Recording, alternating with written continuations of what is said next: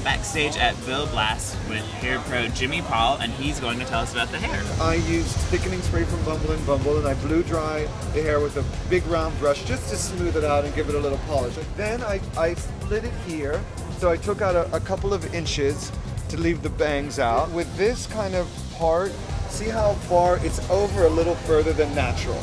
So you have to really take time and, and find that. That's the most important thing to me in a hairstyle like this. I, I like an over-directed side part because there's a sex appeal to it. It's a little, it's a little 60s, it's a little retro.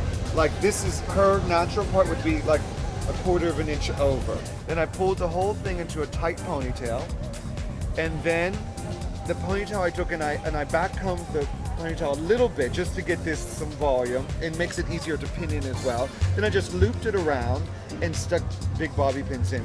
And this is really like, I mean, this is inspired really from Girls on the Street. That there's a sort of a mess to it. That it's Uh-huh. not like some strict thing. I go quick. I don't put a lot of time into it. You know, then you can kind of pull it out a little bit. That helps a lot too. You know, you want to put a few pins in it because you want it to be like dan- what I call dance proof. You know, you don't want to not put enough pins in it and then shake your head and it fall down.